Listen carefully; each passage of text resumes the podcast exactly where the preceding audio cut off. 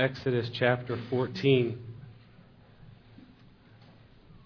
I have just a few more Sundays in this series, Lessons from the Red Sea.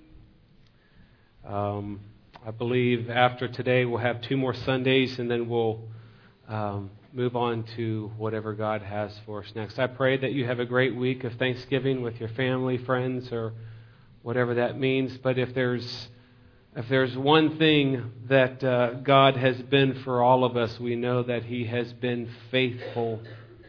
Amen. God has been faithful. Never said that He always works things out according to the way that we want, but He is faithful, and we thank Him for that. Uh, I read a story uh, not long ago in his sermon, Finding God in a Busy World, John Killinger tells the story of a woman whose life was transformed by solitude. Killinger had traveled to New York to preach, and one night he took a walk with one of his hosts uh, on a pier that overlooked uh, downtown New York City the woman explained the significance of the spot where they were walking. She had gone through a number of difficult times recently in her life. Her husband had left her. Her daughter had given her uh, a lot of difficulties. And one night during this difficult time in her life, she took a walk out on this pier down there by Manhattan island, and she was in a lot of pain, a lot of despair. She didn't know how she was going to go on. Killinger says this She sat on one of the benches and looked across the bay at the city. She stared out at Liberty Island in the distance and she watched the tugboats as they moved in and out of the bay. She sat and she sat. The longer she sat, she said, the more her life seemed to be invested with a kind of quietness that came over her like a spirit. Deep down, she began to feel peaceful again. She said she felt somehow that God was very near to her, as if she could almost just reach out and touch Him. But better yet, she didn't need to reach out. God was touching her. She felt whole and complete and healed as she sat there that evening. And it became a turning point in her life. Since then, she said, whenever I feel under pressure at my job or from my personal problems, I come down here and sit on this very bench. I'm quiet and I feel it all over again and everything is right what that lady experienced that night is the same thing that has happened to multitudes down through the years. And she believed, or she experienced what I believe is our seventh lesson the enveloping presence of God. When you're in a storm, when you're in a crisis, when you're in a difficulty of epic proportions, our seventh lesson tells us that we need to experience the enveloping presence of God. What does that mean? Well, I'm glad you asked. The presence of God, it passed by Moses as God hid him in the cleft of the rock. The presence of God is what Elijah experienced as we talked last week when Elijah heard that still small voice. The Israelites experienced the very same presence of God in the midst of their Red Sea storm. And I want us to look at this. Exodus chapter 14. Let's begin with 15. We'll review a little bit. Four, chapter 14, starting with verse 15. And the Lord said to Moses, Why do you cry to me? Tell the children of Israel to go forward. But lift up your rod and stretch out your hand over the sea and divide it. And the children of Israel shall go on dry ground through the midst of the sea. And I indeed will harden the hearts of the Egyptians, and they shall follow them. So I will gain honor over Pharaoh and over all his army, his chariots, and his horsemen. Then the Egyptians shall know that I am the Lord, when I have gained honor for myself over Pharaoh, his chariots, and his horsemen. And verses 19 and 20 will be our focus passage this morning. And the angel of God who went before the camp of Israel moved and went behind them, and the pillar of cloud went from before them and stood behind them. So it came between the camp of the Egyptians and the camp of Israel. Thus it was a cloud and darkness to the one, and it gave light by night to the other, so that the one did not come near the other all that night. Do you understand what happened here? Did you, did you get what took place there? If you can envision this with me, here are the Israelites. In front of them is the Red Sea. How many times have we said this? There's nowhere for them to go. To the right or the left is this desert. And in the back are the Egyptians bearing down hard on them. And this verse, these verses here tells us. Now remember, the, the pillar of cloud by day and the pillar of fire by night would guide them. It was before the uh, Israelites. It, uh, the, the cloud during the day and the fire by night led them through the wilderness, and here it led them right to the sea, the Red Sea. And coming from behind were the Egyptians. They had nowhere to go. And it tells us here that the, uh, the pillar of cloud and the pillar of fire went from before them and went around behind them and it separated the two camps. Now, what is amazing is it just indicated that for the Israelites it was more of a pillar of fire so they could see. But for the Egyptians it said it was a pillar of cloud so that they could not see. I can imagine that um, the Egyptians had no idea what was taking place. All of a sudden they're bearing down hard on their enemy here, the Israelites and all of a sudden here comes this, and I would see it like a fog. It was. You ever been in? You ever been in a fog so thick that you can't even see like one or two feet in front of you? I envisioned it something like that. That it says that they were stranded there all night. They could not move. And folks, what I believed the Israelites and Moses experienced that night was the manifest presence of God. How cool is that? Isaiah 63 9 tells us that the angel of his presence saved them. Isn't that neat? The angel of his presence saved them. As the Israelites marched through the desert, God was living with them on a daily basis leading them, guiding them, walking with them, hearing their daily conversations. He watched them eat when He had provided.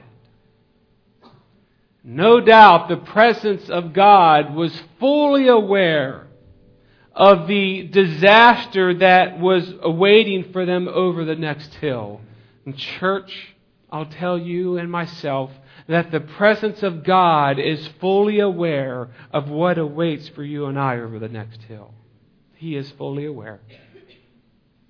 God has various reasons for allowing us to experience the storms of life.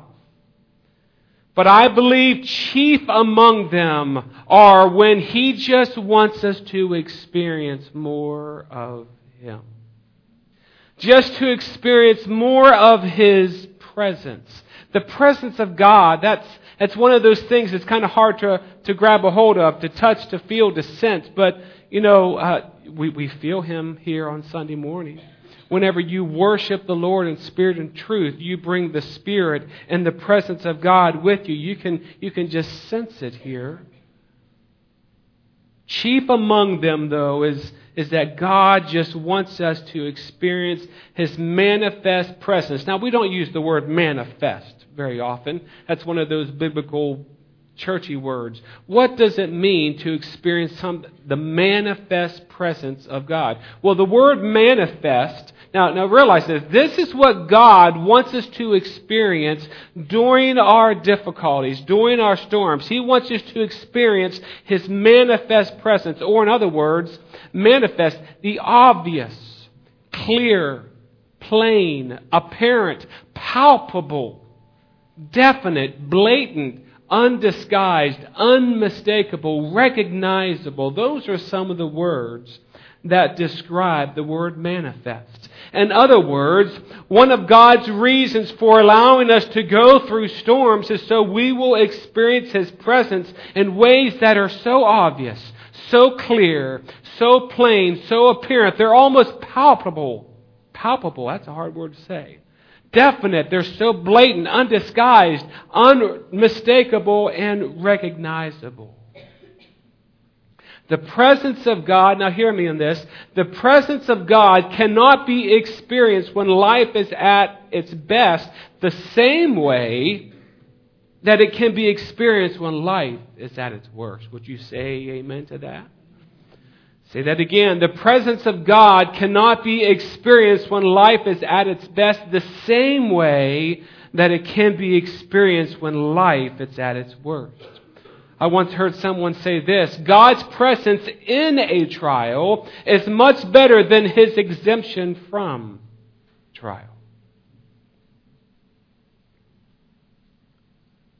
There was a man who wrote of the time when his mother, his mother suffered terribly with loneliness after his father passed away. Her large house seemed like a ghost town, and, but this man went on to say that his mother was also one with great determination, and over time she began to experience what she called the benefits of living alone.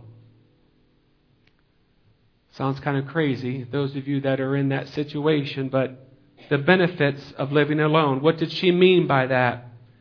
She said this I've adjusted nicely to the single life, for I've never been so sure that I am not alone. The Lord and I talk together all day. When I wake up in the morning, He's waiting to greet me.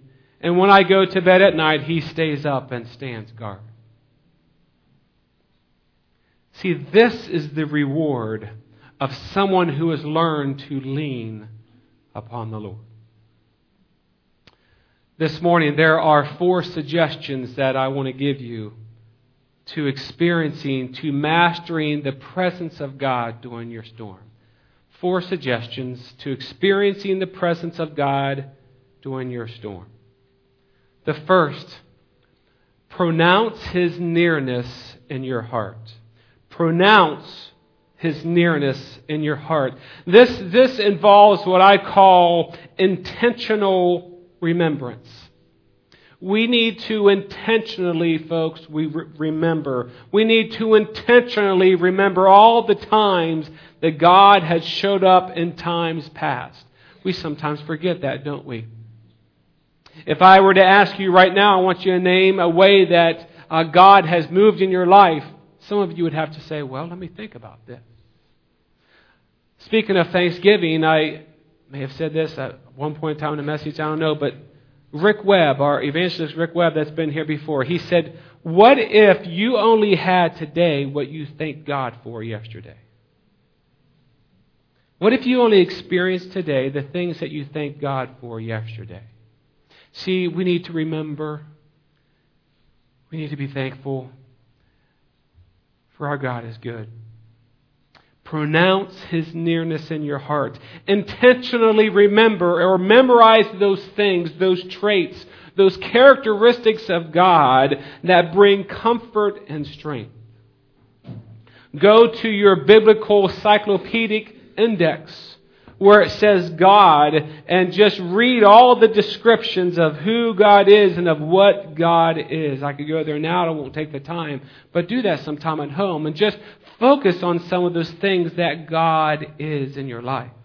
When you know what God's Word says, you'll be able to instantly recall them when you need them the most. Philippians 4 5, the Lord is near. Do not be anxious about anything. Fear not, for I am with you, Isaiah 41:10 says. Genesis 28:15 Behold I am with you and will keep you wherever you go. Hebrews 13:5 I will never leave you nor forsake you. And did you notice that all of these verses are specifically talking about the presence of God? God is not there with you in flesh, but his spirit is there with you as well. One of the things I remember that we did when the kids were little, some of you parents who have young kids, you might want to think about doing this. Um, how many of you parents would go put your kids to bed and two minutes later they'd call you back in? You know, that's just the way that it goes. You know, they start to cry or they want a glass of water or whatever it is. But we could tell that our kids were frightened about something. We don't know what it was. And then um, I think Stephanie had the idea. Anybody here listen to the river? Kind of uh, gospel Christian station, the river. Okay. Um, what we started to do is we started to put the river on in their rooms at night, and just just very softly just play Christian music the entire night. And what that ended up doing is it calmed them because they were they were going to bed listening to worship.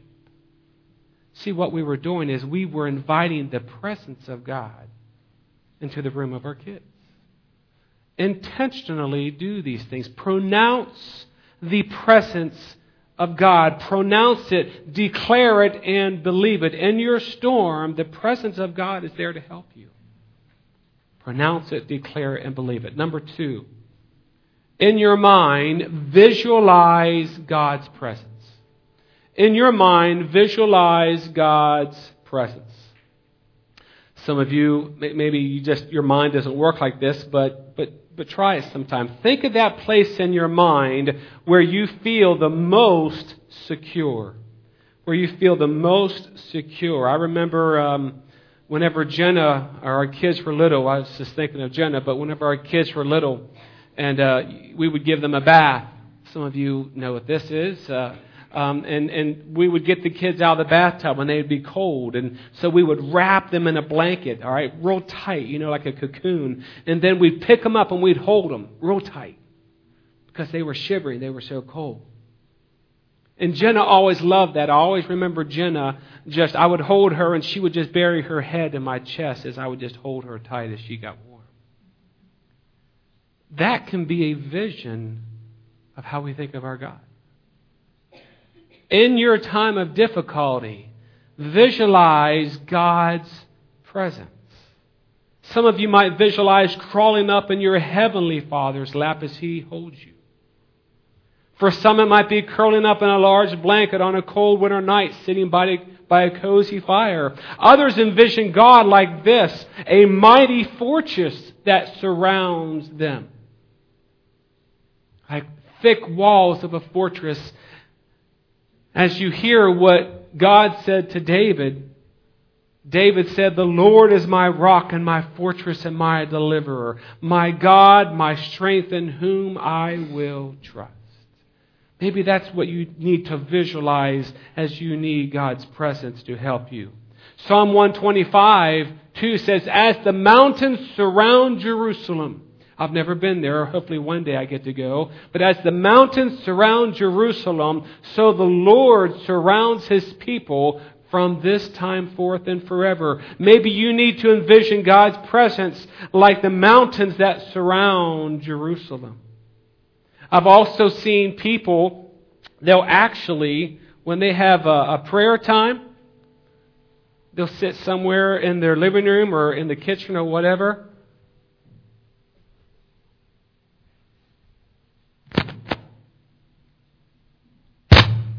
Sorry about that. And they'll just set an open chair right beside them. And they will look at this chair and they will envision that God is sitting right there in that chair with them. You ever try that? I haven't. You might need to.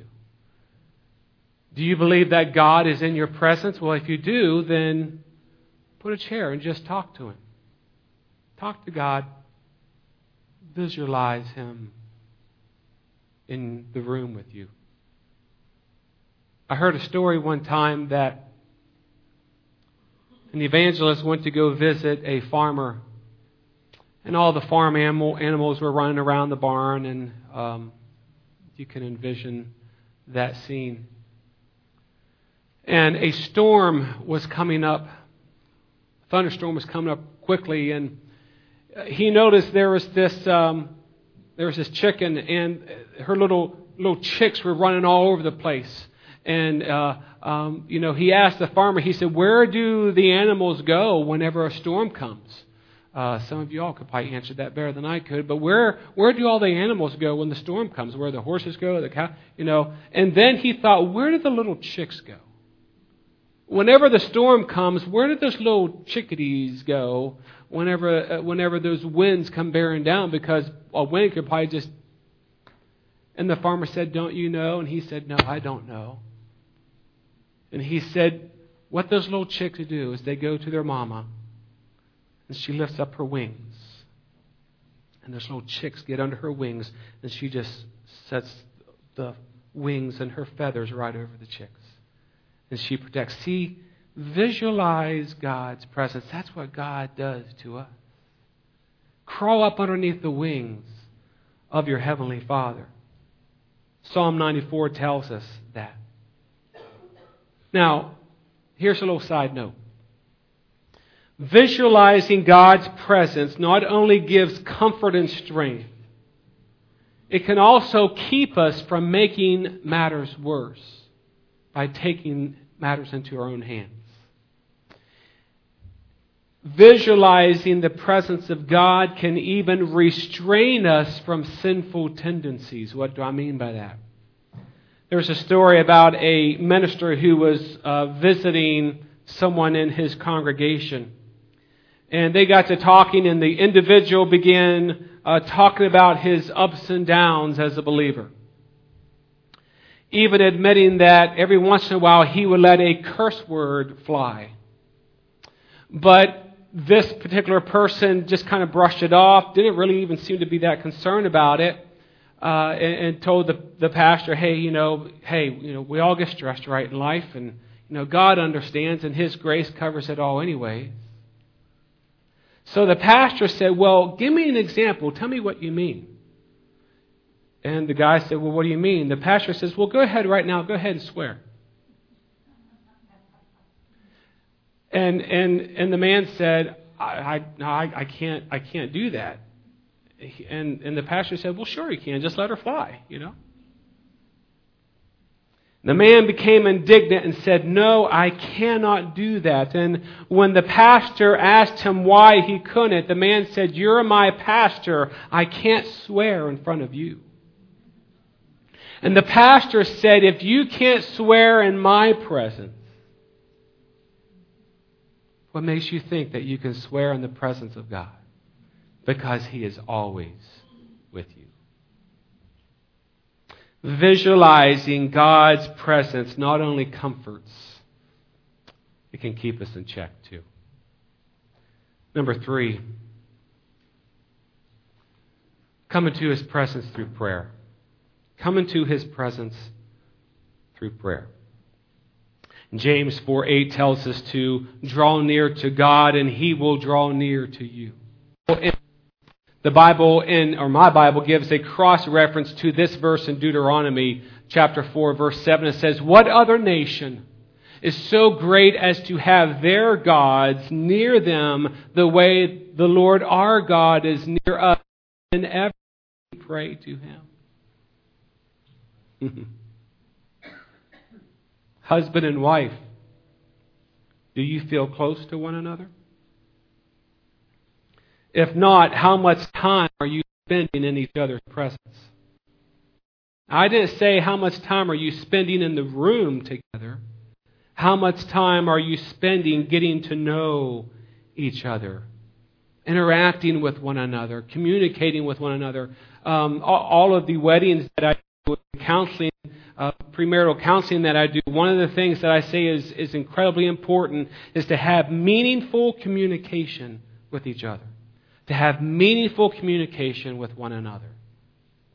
I am just at the times out to eat, and I will see a couple, and, and maybe some of you have noticed this. I'll see a couple off to my side, and they'll spend an hour, hour and a half. I, I just see them. I'll, I'll notice them and observe them, and they don't say a word to each other. Have you ever noticed that? How is that possible? You know, this couple that looks like they've been married for year upon year, but they just sit there the entire time and eat their dinner and don't even say a word.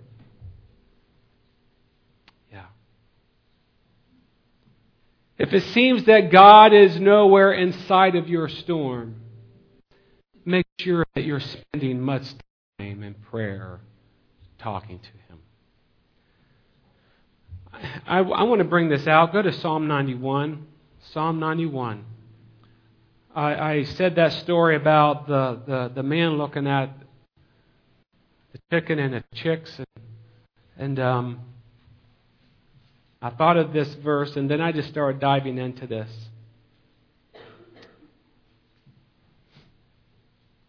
David in Psalm 91, church, I believe, talked about the presence of God. I just want to highlight some things to it because it really spoke to me the other day.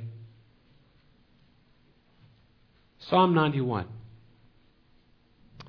He who dwells in the secret place of the Most High shall abide under the shadow of the Almighty.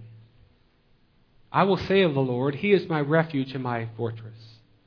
My God, in Him I will trust. Surely he shall deliver you from the snare of the fowler and from the perilous pestilence. He, here, here it is, and he shall cover you with his feathers.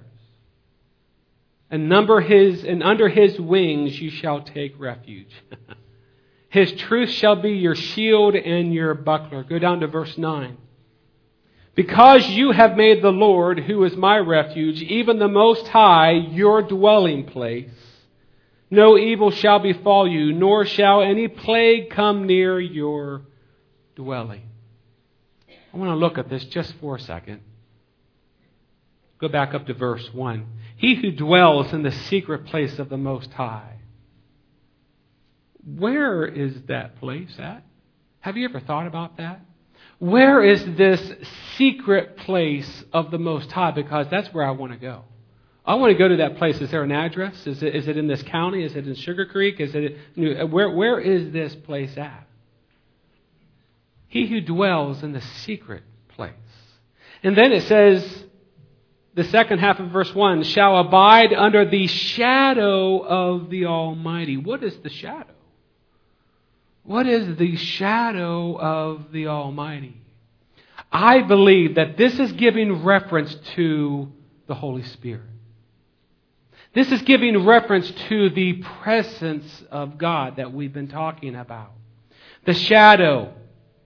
The, the, the shadow is the Holy Spirit. It's the shadow, if you think about it, is, is a reflection of the original. It's, it's, um, it's an image of God the Father. The shadow is an exact likeness of God the Father. It's His likeness. And so this entire chapter, I believe, is telling us about the presence of God, the secret place of the Most High. Those who abide under the shadow of the Almighty, what it's talking about is get into the presence of God. Get into the presence of God, and that's where the secret place is. Through the various ways that we've been talking about this morning, through praise and worship, through time in the Word, but, but there is one more key to this. Look at the third word in verse 1. He who dwells. He who dwells. What does that word dwell mean? Well, look at the second half of verse 1. It says, shall abide. See, if you dwell, if you abide, if you just stay in the presence of God, then He will be your refuge and He will be your fortress. Then He will be a God that you can trust. Then He will deliver you from the snare of the fowler and from the perilous pestilence. Then He will cover you with His feathers under His wings that you will be able to go. His truth will be your shield and your buckler. No evil shall before you befall you, nor shall any plague come near your dwelling place. See, it's talking about the secret place of the Most High God. It's talking about the presence of God and prayer. The, pre- the power of His presence comes through prayer. Wow. Some deep stuff there in Psalm 91. Mm. Yesterday morning, um, I was having some devotions and I was kind of going over this message and I, and I hit this. I hit this verse and I just kind of put it in park and I just stayed there. And I just dwelt there. And I allowed the Lord to just minister to me. And an hour later, just like that, it was like, wow. And that hour was um, Stephanie and Jenna had gone. Um, there were Jess and Parker went to his cousins, and I was there at the house by myself. And and and I realized I'm I'm dwelling in the secret place of the Most High God. I'm abiding under the shadow of the Almighty.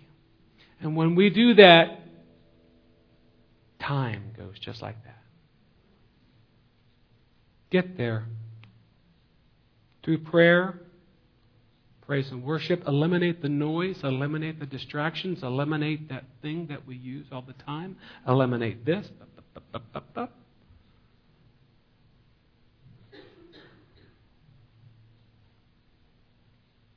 If you get what I'm saying, I'm going to move on, but I need to hear you say, I get it. All right. Last part and I'm closing. Number four, reflect God's presence in your demeanor. Ooh. Can't say that I've always been an expert at this. Reflect God's presence in your demeanor. This can be very hard to do, especially in times of difficulty.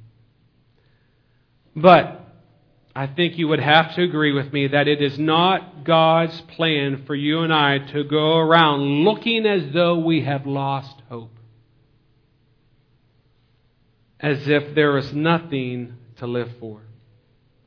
Even in your storms, and I did not say it was easy, but even in your storms, your life, my life, your face, my face, your countenance, my countenance, should reflect the one who is leading us,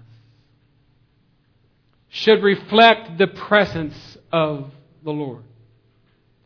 You remember the story about Moses whenever he came down from the mountain with the Ten Commandments. Remember what it says about his face? It said his, his face was aglow. Matter of fact, it was, it was so bright that they had to put a covering over his face because the people could not look at him.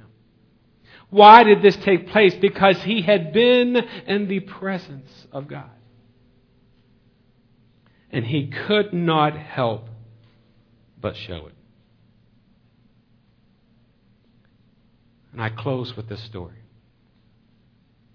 Nicholas Herman was a man born in Lorraine, France back in 1605. As a teenager, he fought for the French army in the Thirty Year War. He was seriously wounded and walked with great difficulty the rest of his life. But at the age of 50, he wanted a richer spiritual life. So he joined a monastery in Paris. But when he got there, he was assigned to the kitchen, a task that he felt was insulting and humbling.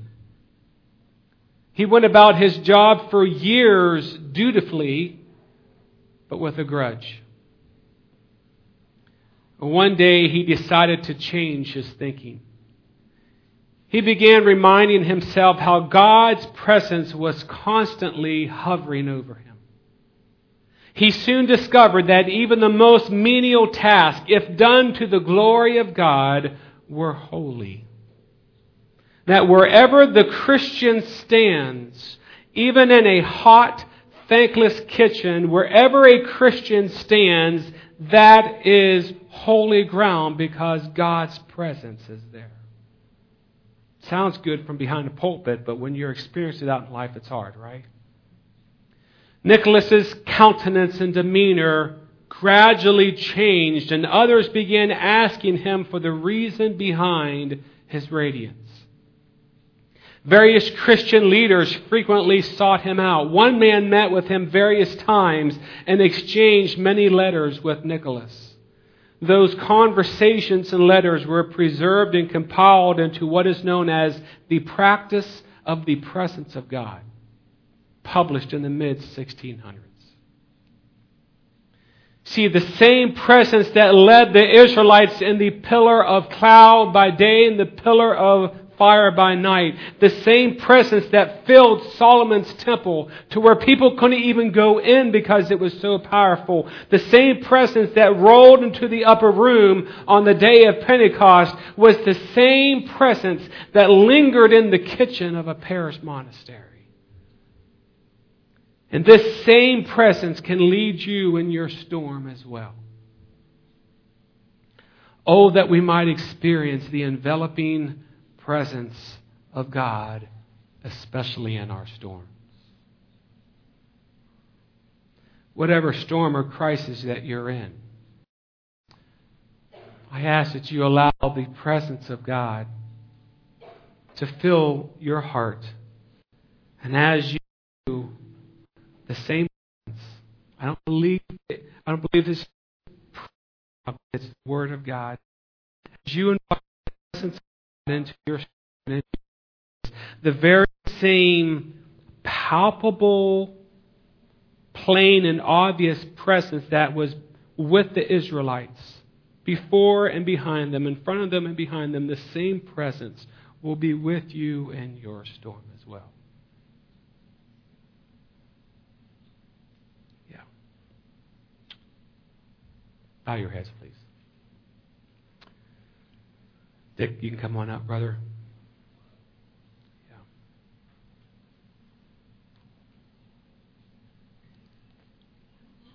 yeah. God, thank you for your presence. Lord, I realize there's um, so much more of your presence that I need to experience so much more of your Spirit, Holy Spirit, that we need to experience. But I believe that we are not as much aware as your presence as when we're in a time of difficulty, when we're in uh, our storm. That's when we need your presence the most. Thank you that you are there for us. Holy Spirit, we thank you for who you are. We thank you for speaking to us. God, maybe there's someone here that just needs to make, they need to be enveloped by your presence. Lord, they can do that this morning. Right where they're sitting right now, or they can come to the altar, or Lord, whatever you put on their heart, but may they invite you, Holy Spirit, into their storm, into their crisis. Would you be a powerful presence in their life? Thank you, God. Thank you for not leaving us alone. Thank you for not forcing us to walk this life on our own. Thank you for your presence. Now may we seek it. In Jesus' name, amen.